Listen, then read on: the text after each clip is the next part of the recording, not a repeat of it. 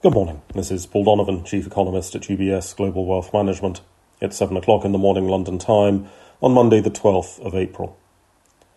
A television interview with US Fed Chair Powell was broadcast over the weekend. Those hoping for insights will have been disappointed. Those hoping for statements of the obvious will have been very satisfied. The Fed chair declared that the US economy is likely to see strong growth with job creation in the coming months. This is something that is known about. Powell also suggested that a rate increase this year was, quote, highly unlikely. March producer price inflation from Japan rose with the predictable impact of higher energy costs coming through, just as it did with the US producer price data last week.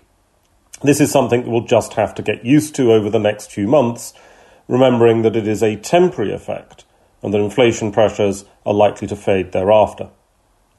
There was a lot of excitement about the rise in the cost of wooden pallets that was evident in the US data last week, but this could be taken as a disinflation force, as it signals that the supply of goods has increased significantly as consumer demand has increased. Eurozone retail sales are due today, but this is February data, and really not a great deal of interest is likely to be exhibited with restrictions tightening in several euro area countries in the recent weeks, the focus is on how long the bounce back in consumer activity will be delayed. Retailers in several European countries lagged behind in terms of online sales before the pandemic, which suggests that there is a lack of infrastructure which may limit the switch from real world to virtual shopping that has been supporting retail sales elsewhere. The data calendar is otherwise relatively quiet, with bigger events promised as the week progresses.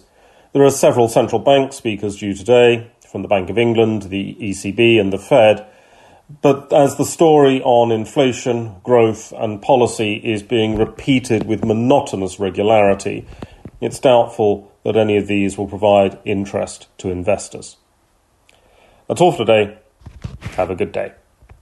UBS Chief Investment Office's investment views are prepared and published by the global wealth management business of UBS AG or its affiliate, UBS. This material has no regard to the specific investment objectives, financial situation, or particular needs of any specific recipient and is published for informational purposes only. As a firm providing wealth management services to clients globally, UBS AG and its subsidiaries offer both investment advisory services and brokerage services. Investment advisory services and brokerage services are separate and distinct, differ in material ways, and are governed by different laws and separate arrangements. In the USA, UBS Financial Services Inc. is a subsidiary of UBS AG and a member of FINRA SIPC. For information, please visit our website at ubs.com forward slash working with us. For a full legal disclaimer applicable to the independent investment investment views produced by UBS, please visit our website at ubs.com forward slash CIO dash disclaimer.